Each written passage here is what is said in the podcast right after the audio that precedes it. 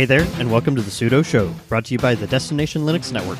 Today, we'll share our very first on air interview featuring Greg Myers from GitLab. We'll discuss what it means to be an application for the entire DevOps pipeline and what it's like to work for a company that believes everything should be open source. All that and more on the Sudo Show.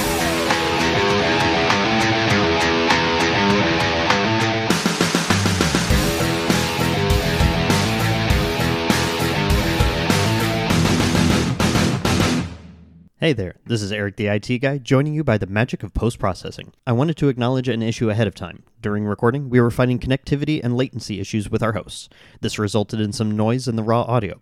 I wanted to apologize in advance for the drop in quality. I wanted to assure all of you that we will learn some lessons from this experience and plan to implement them prior to our next interview. Thank you so much for understanding. Now back to the show. Welcome to the Sudo Show, your home for all things enterprise open source. I'm Eric the IT guy, and joining me every episode is my smooth talking co-host, Brandon Johnson. How you doing today, buddy?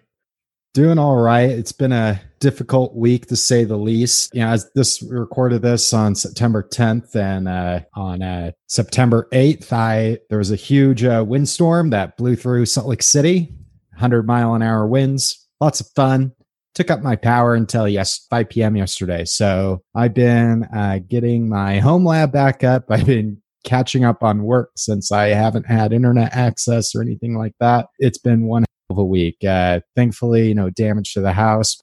And, and uh, I, I, think you had a, good piece of advice uh, about uh, solar power, actually. Yeah, uh, make sure your system is is a disconnected system, or or you have a battery backup to go along with it. That that's a lesson on a solar for for the week. I don't think that'll be a new segment for the show, but uh, considering that uh, the, that my family and I are starting to plan out what our uh, what our future home's going to look like, I, I definitely jotted that down in the uh, in the lessons to learn. I also recently finally had some time to jump into a learning series that uh, the engineering team at work puts together every quarter. It highlights some of the key features and releases for our products uh, that that have come out or getting ready to enter GA. It, it, just it was a much needed break. It was a much needed just time to sit and study and, and learn about what's coming up uh, in, in future releases. And, and it's because I, I, get to then take that and talk to our customers. And one of the most rewarding parts about being a solutions architect is that I get to I get to see my customers get excited when they when they think about new features and how to tie it in with their with their infrastructure and, and just see how how they can use it. It's it's like, hey, I found this toy. Why don't you why don't you play with this toy that I found and and tell me what you think? And and just seeing how different people might might use those uh, use those features and functionality yeah, I, that's part of the reason why I got into this job. I, I love I love the tinkering and I love the um, all, all the things. Well, there is something else out there that's making me excited, and that's Bitwarden. Bitwarden is the easiest and safest way for individuals, teams, and, and business organizations to store, share, and sync sensitive data. If that was enough reason to use it, Bitwarden is 100% open source and our preferred tool for password management. Just this past week, in fact, I was picking up some gear from Micro Center and realized I didn't have my credit card with me. Did that ever happen to you? It happened to me. So I, I have my expiration date and the CCV uh, security card or the security number memorized, just not the the big sixteen long digit uh, debit card number. So what do I do? Well, I had my phone, and so I was able to log into my Bitwarden account to look at my credit card. I just I cannot get enough of using Bitwarden. It, there's actually a, a an item, a, a, credit card item that you can create within the Bitwarden app, so you can save some of those uh, some of those uh, types of sensitive information between their apps, the web interface, the family accounts, uh, and and their amazing price. I just I love this product more and more every day. I use it. I hope you're using two factor authentication with that. I am indeed. Those are just a few of the reasons why we love uh, Bitwarden, and we're so proud they're a sponsor of the Sudo Show and the entire Destination Linux network. Go to bitwarden.com slash DLN to get started with a premium account for just $10 a year. That's less than a dollar a month. You might say that's darn near free. I'm going to tell Ryan we're completely stealing that. so, in case you missed the announcement from last week, the Sudo Show is going to host our first ever live episode. What is even cooler is that you all will be part of it. Join us Wednesday, September 23rd from 7 to 9 p.m. UTC or 12 to 2 p.m. Pacific time for our first Ask Me Anything episode.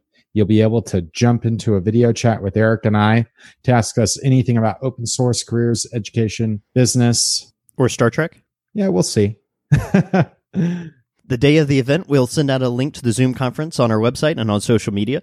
You'll be able to jump into the lobby and ask us questions live on air. Make sure you have your headset ready to go, and please keep it family friendly. Other than that, it's Ask Me Anything. If you can't join us, send in your questions early by emailing us at contact at sudo.show.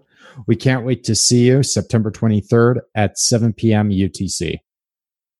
It's no secret that I'm still maybe just a little bit kind of in love with GitLab as a company and as a product. And I love GitLab too, uh, especially when upgrades don't fail me. yeah, I think we mentioned that a few episodes ago, but uh, uh, one thing's for certain: the uh, the the folks in in our Matrix chat definitely give me a hard time for how much I, I talk about GitLab and how much I, I love working with with the product and how much I enjoyed being an employee there but I mean, it's true because I, I, you know, I can't deny it because GitLab gave me my big break. I moved from my operations position as a systems administrator into sales as a solutions architect. In fact, Joel, my hiring manager at GitLab, saw more of my own potential than I saw in myself at the time.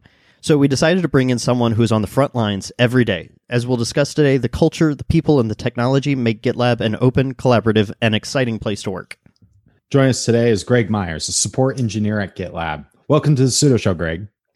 Hi, Brandon and Eric. Thanks for having me. I'm really excited to be here. So, how does it feel to be the first official guest of the Sudo Show?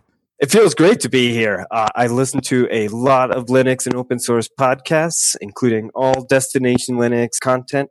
So, Sudo Show has been on my radar since the very first episode, and it's earned its place in my top five must listen every week podcasts. Well, we are definitely thrilled to have you. You know, yours and my story actually started a few years ago, right around the time that I started working for GitLab. Uh, you and I were part of some of the same communities, uh, much much like uh, how Brandon and I met and and started uh, chatting together. Um, so it was it was really great when I think I was hired on just a couple of months before you were, and it was it was great to immediately have some relationships within GitLab. So, would you care to tell us a little bit about yourself? You know, what did you do before GitLab? What attracted you to the company, and and then finally, what's what's a day in the life look like for you? Yeah, absolutely. So first, a little bit about myself. Um, at GitLab, I spend most of my day helping GitLab users with their self-hosted GitLab installations. Uh, basically, GitLab customers write to GitLab support with their problems or questions. It's my job to find solutions and share answers. Um, outside of work, I'm I'm very passionate about open source software, uh, free and open source software, and it's it's kind of the spark that ignited the flame for me. Really, the reason I am where I am today, and what made me choose my career path. Uh, basically, I use Linux and open source software whenever possible and have for past six years, uh, both at work and outside of work. I spend a good chunk of my free time playing with self-hosted FOSS and leveling up security skills, uh, keeping up on the latest and greatest developments in DevOps and container orchestration tools. Um, and then I do I do spend some time away from the keyboard. Uh, usually, I'll either be reading, playing guitar, camping, or hiking in the southern Utah wilderness. We got a lot of really uh, beautiful public land out here, parks and forests, and really neat canyons to explore. So I try and get outside, um, at least on the weekends, and, and kind of get out and explore nature, see what all Utah has to offer. Where was I before GitLab? I I had worked. Uh, my background is I started in web development, moved to a position as a Linux systems administrator, basically because I got into Linux as a web developer. And from there, just kind of knowing a little bit of Python, some bash scripting, some YAML, I got a job as a DevOps engineer. At that point, I the the company I was working at, we had some downsizing. I was part of the company that did not uh, carry on, and so I I was left with a little bit of a parachute, and I felt it was a really good opportunity to find a job that I would really really enjoy, not just enjoy during the work hours, but I would have a sense of personal accomplishment or feel like I'm giving back in a larger way. uh, with the work that I do.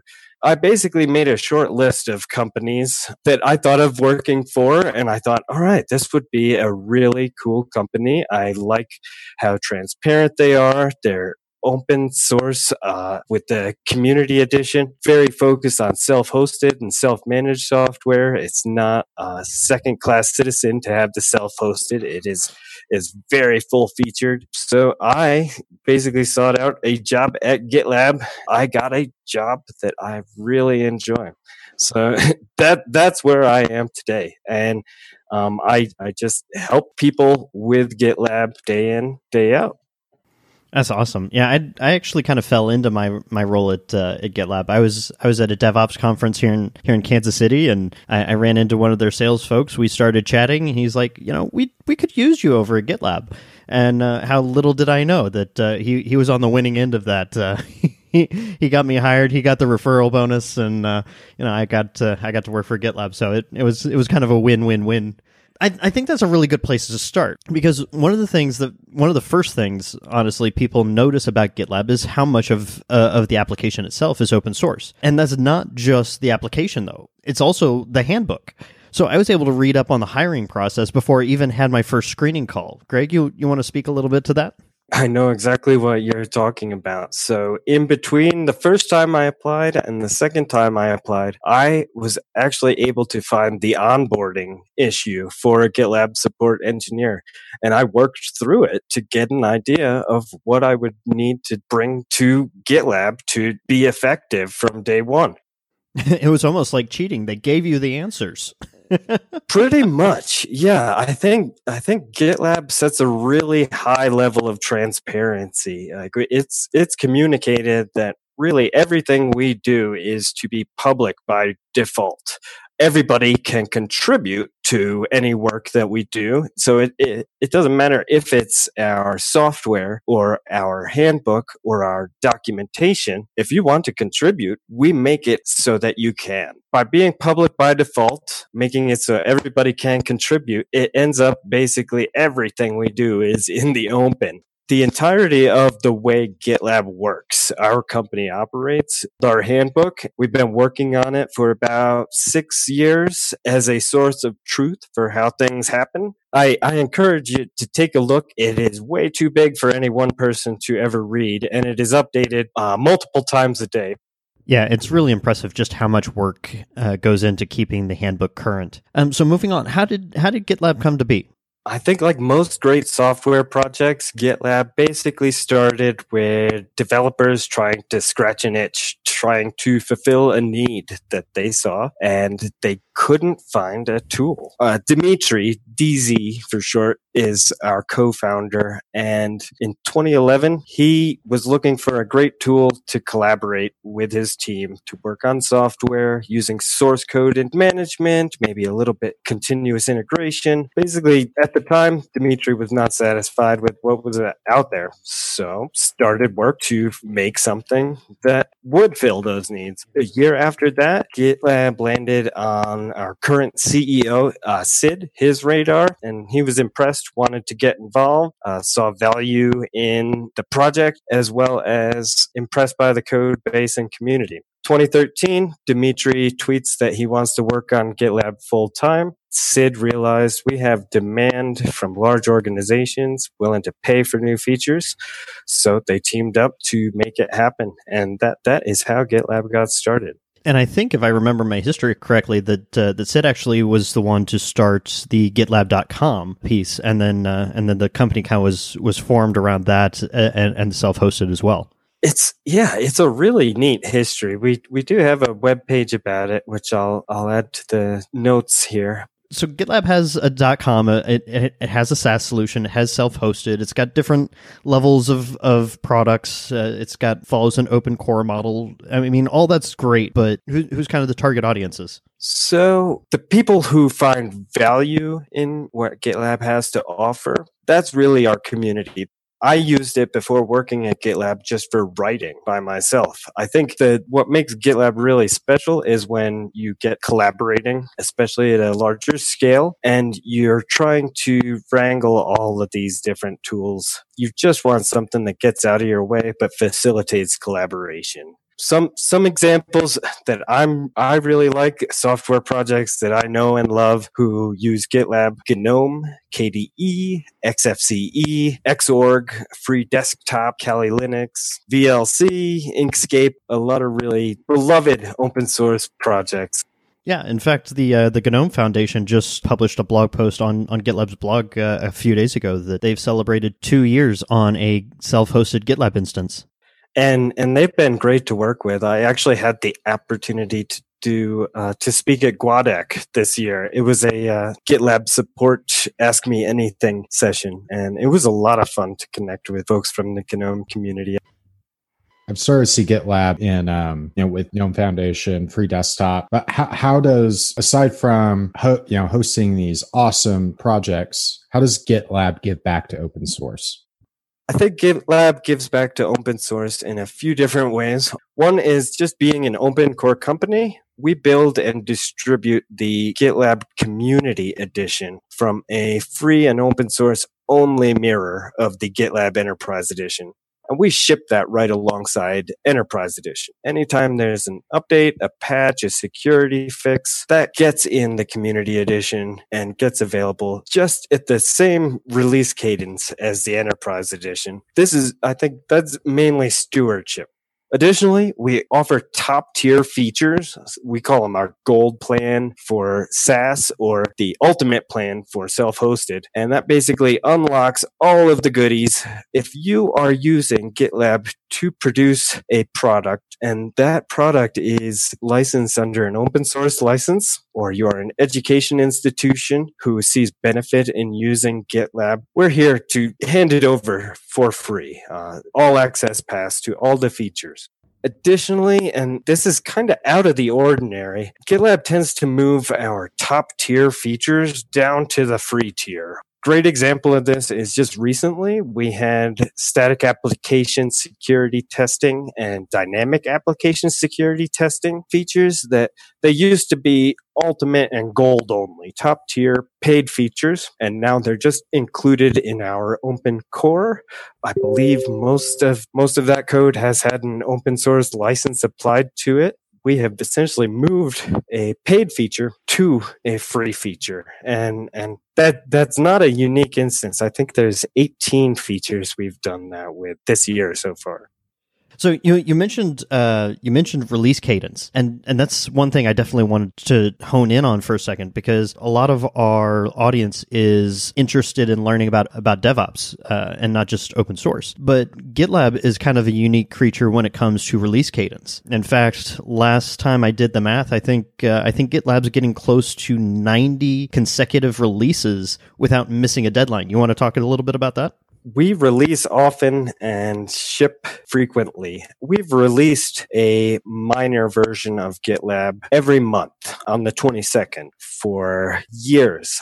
On top of that, there's also a major version upgrade every year. And in between the major versions, there's also patch releases where we do a quick fix or a security patch. There could be a hundred of those in between minor releases. So really our quality department, um, our continuous integration and continuous deployment teams, they use GitLab to ship GitLab, to build GitLab. And I think that enables us to ship at such a almost breakneck pace. Um, one thing is that we ship a product so frequently that the traditional package management repositories can't keep up. So we do, if you install GitLab on, on a Linux box, you're, you're going to add a repository source to your system sources and you're going to get frequent updates.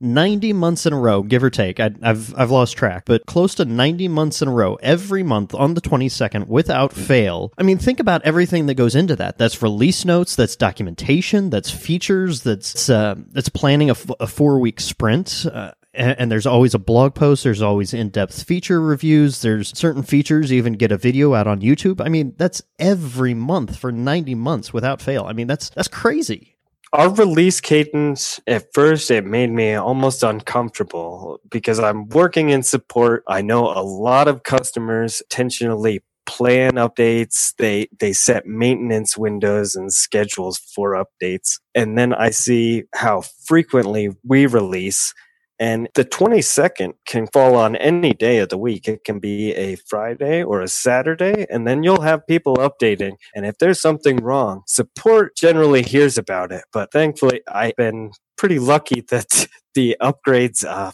the Friday and Saturday releases, we don't hear that many issues. Yeah, I can definitely echo that sentiment from a uh, from the sales side because the the twenty second does come up very quickly. You you can be sitting on a customer call and go, yeah, I, I I heard about this new feature. I think it's coming up here in a couple of months. Oh wait, no, that's that's this month. That that was like yesterday.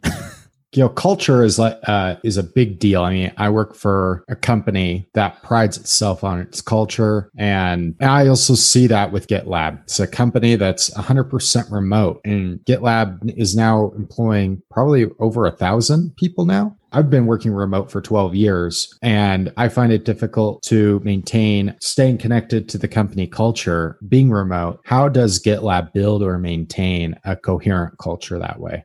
I, I, think that's a really good question. I started at GitLab and I think I was employee 498 or something. And now we have uh, over 1300 and I, I haven't even been there two years. So we've more than doubled in size in, in the past year and keeping a sense of connectedness and shared culture, both fully remote and at scale is a challenge. So I think it, it doesn't happen accidentally. You actually have to kind of build the culture into the way you work. Ways that I think GitLab did that is we started out with a handbook and processes that were intended for enabling others to collaborate remotely. Uh, we started out with a globally distributed team. We needed to all work together. We realized we need asynchronous communication. And so by having this handbook and asynchronous communication and these workflows that from the start we thought, all right, we are going to be at 100% remote, but we have this culture that is very important to stay connected with, even as we scale. I think one thing we do is uh, scheduling coffee chats. Coffee chats and social time is a kind of scheduled, optional, but scheduled event. And it's get to know your coworkers and your teammates. And through doing that, you find shared interests and connections with others that I find generally with a coffee chat, I realize, wow, what incredible people I work with. And so just finding shared interests and shared connections I, I, could talk about GitLab culture and company policies all day long. Uh, I, am kind of ridiculous that way, but but I know that our audience is itching to dig into into the techno- technological meat of GitLab. What does it do? How does it work? How is it designed? So I, I think it's I think it's important to kind of share a, a, thought as we dive into into some of the technical pieces of GitLab's. I guess tagline is GitLab is a single application for your entire DevOps pipeline, and I I, I can still say that in my sleep. but other than being a tagline, you know, what is what does that mean exactly? What it what does it mean to be a single application for your entire pipeline? GitLab, I would say it's really a well-stocked toolshed or makerspace or laboratory designed for software development, operations, and a little bit of security. I can use GitLab with just a terminal and a browser window to do most of what I need to do in terms of DevOps and or DevSecOps really i could i could narrow it down to just a browser but i think with devops you have the development team over here using this group of tools the operations team over here using a different set of tools the security team trying to protect development and operations from themselves using a third set of tools and you're digging trenches and building walls between the dev sec and ops teams DevOps, you kind of break down those walls. You, you stop throwing stuff over the wall. And one interesting way to do that is just have a single toolbox and a shared workspace. I, work with a lot of uh, large enterprises, and uh, you know they they have all kinds of tools all over the place. Whether that's ticketing systems and like Jira, or they already have robust CI/CD pipelines in Jenkins, or Team City, some other tool that they've already made heavy investments in. How, how does GitLab work with those third party tools? For teams that have a third party solution that works for them, Jira or Jenkins or what have you, If that works for you, that works for you. We're not going to force you to replace it. What we do is a lot of times we will offer integrations. So Jira and Jenkins and a couple dozen other integrations we have make it so that you can use GitLab with the third party tool instead of changing over to GitLab from your third party tool.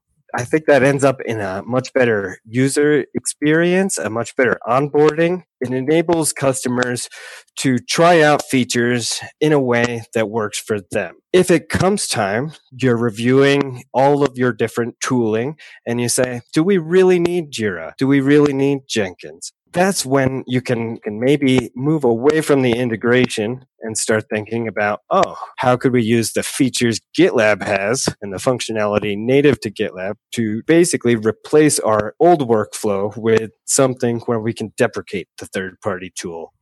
So, like the integrations, I, have worked with uh, tools that say, "Yeah, we'll do integrations," and it's a lot. Of, ends up being a ton of coding just to get those integrations to work how how do these integrations work with GitLab? Is it a simple webhook, or is there a lot more work to integrate those third party solutions?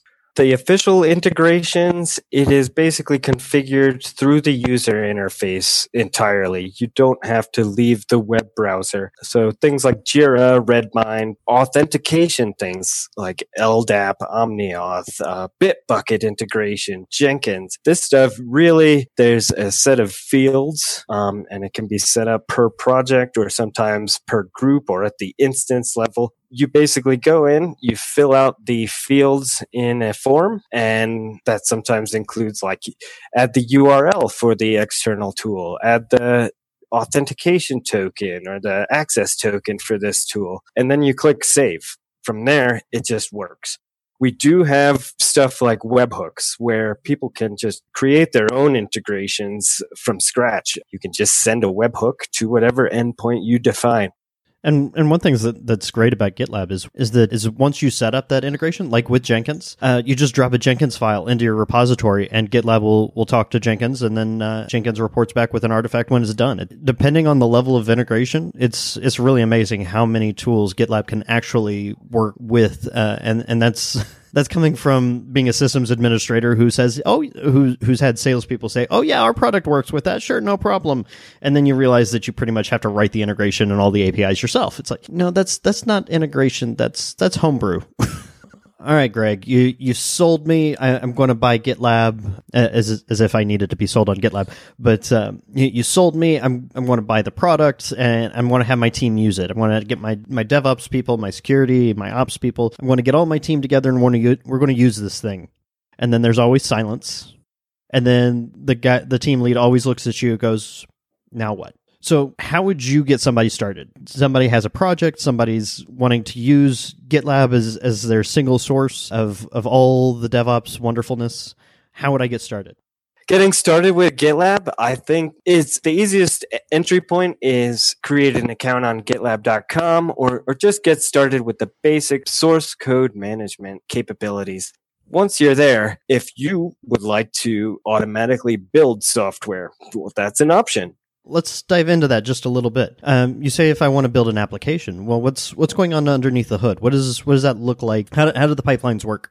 There's two sides of GitLab. There's the GitLab application, and then there's the GitLab runner, which is the executor or the environment in which builds and tests and deployment take place. And really behind the scenes, that's some Go code and often Docker or some, some level of containerization say you have a repository, everything in that repository you can build using a make command. You can create a build job that essentially a Docker container or development environment pulls that source code it runs that make command in a CI job and it outputs an artifact. Uh, could be a binary, it could be a package, or it could be a Docker image that gets saved as an artifact to GitLab. You can distribute it from GitLab. If it's a, a, Docker image, you can even reuse that in your CI jobs from that point on or pass that on to the next stage in the CI pipeline. Uh, similarly, for testing and code quality analysis, you can have the repository source code be analyzed in this GitLab runner CI environment. We're running scanners on the source code. Scanners generally exist in a Docker image with all the dependencies bundled right in. You pull the Docker image, the Docker image uh, pulls the source code, runs the scanner, outputs an artifact with the results, test results, code quality results, one thing I really like is GitLab security features. There's also things like static application security testing, uh, secret detection, container scanning, uh, dependency scanning, stuff like this that really helps uh, the sec side of things. It's really just adding a CI template to your CI file to enable it. So, Greg, this ties back in, into earlier, but how how does uh, GitLab use GitLab to keep the uh, keep the company productive?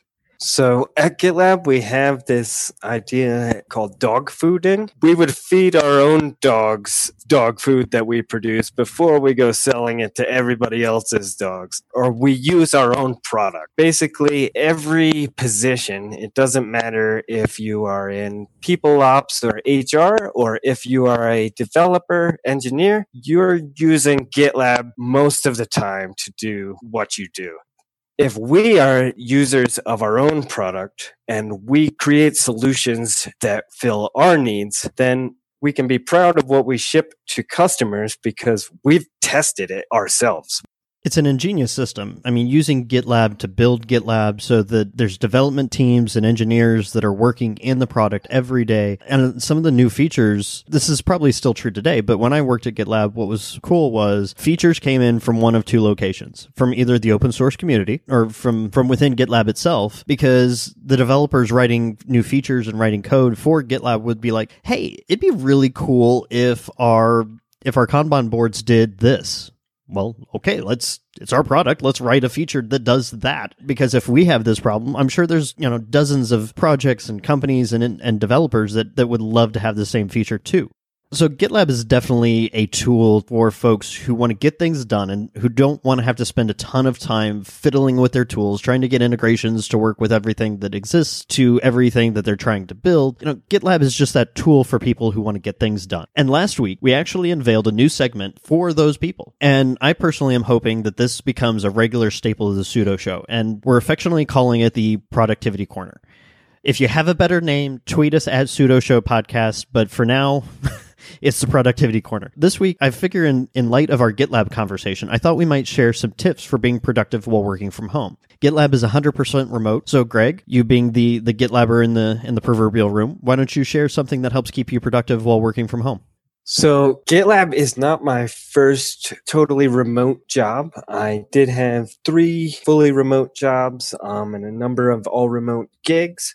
I have a few tips and tricks related to remote working in particular to share. I think the most valuable thing I've found is to set up a dedicated workspace and workstation. I find when you're working from home, it's very easy to recreate where you work and to work where you recreate. And this ends up mixing your work brain with your relaxation brain. And it's not a nice feeling. I suggest taking some space uh, and a separate machine or workstation, setting up a work only environment where you go to while you're working and you leave when you're not working.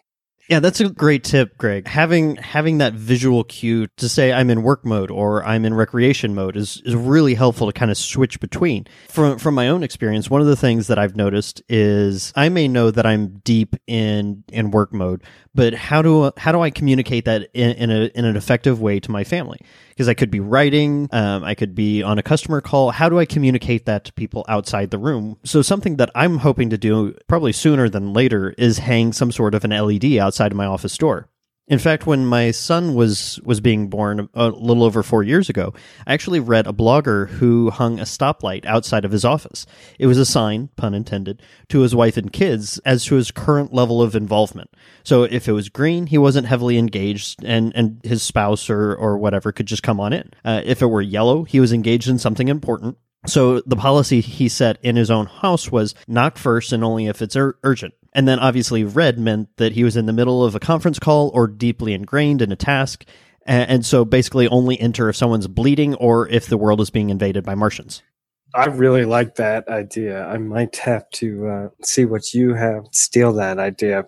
Personally, I work at home with my significant other who also teleworks about half of the time. My solution thus far has been headphones, and if you need me, wave or tap me on the shoulder. But I think it'd be neat to have some sort of sign outside the office door what I what I do for chat applications, I will set a status because my coworkers I have a hundred people in the support team, and then there's thirteen hundred GitLabbers. They could ping me at any time. So what I'll do is I'll set my status to away and something like laser focus mode for one hour, and and just kind of schedule these focus times or communicate when I'm really focused so that if you get if you get pulled out and you're deep focused on something it takes a long time to catch up and I'm sequestered in my basement, which is awesome. But adding on to to that, Eric, I, I actually saw a blog post from a former coworker of mine not that long ago, uh, where he integrated with uh, WebEx's APIs, and whenever he was in a meeting, it would change the color of an LED just right outside his office door